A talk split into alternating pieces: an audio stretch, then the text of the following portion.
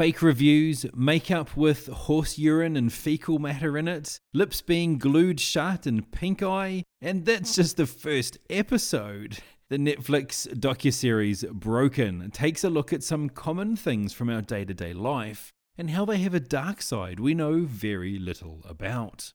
There's only four episodes, each around an hour long, and the subjects covered are the makeup industry, vaping, furniture, and recycling. To be honest, I found I wasn't all that engaged by this. Makeup, vaping, and furniture aren't subjects that really interest me from a documentary point of view, so it was only the one on recycling that stood out for me.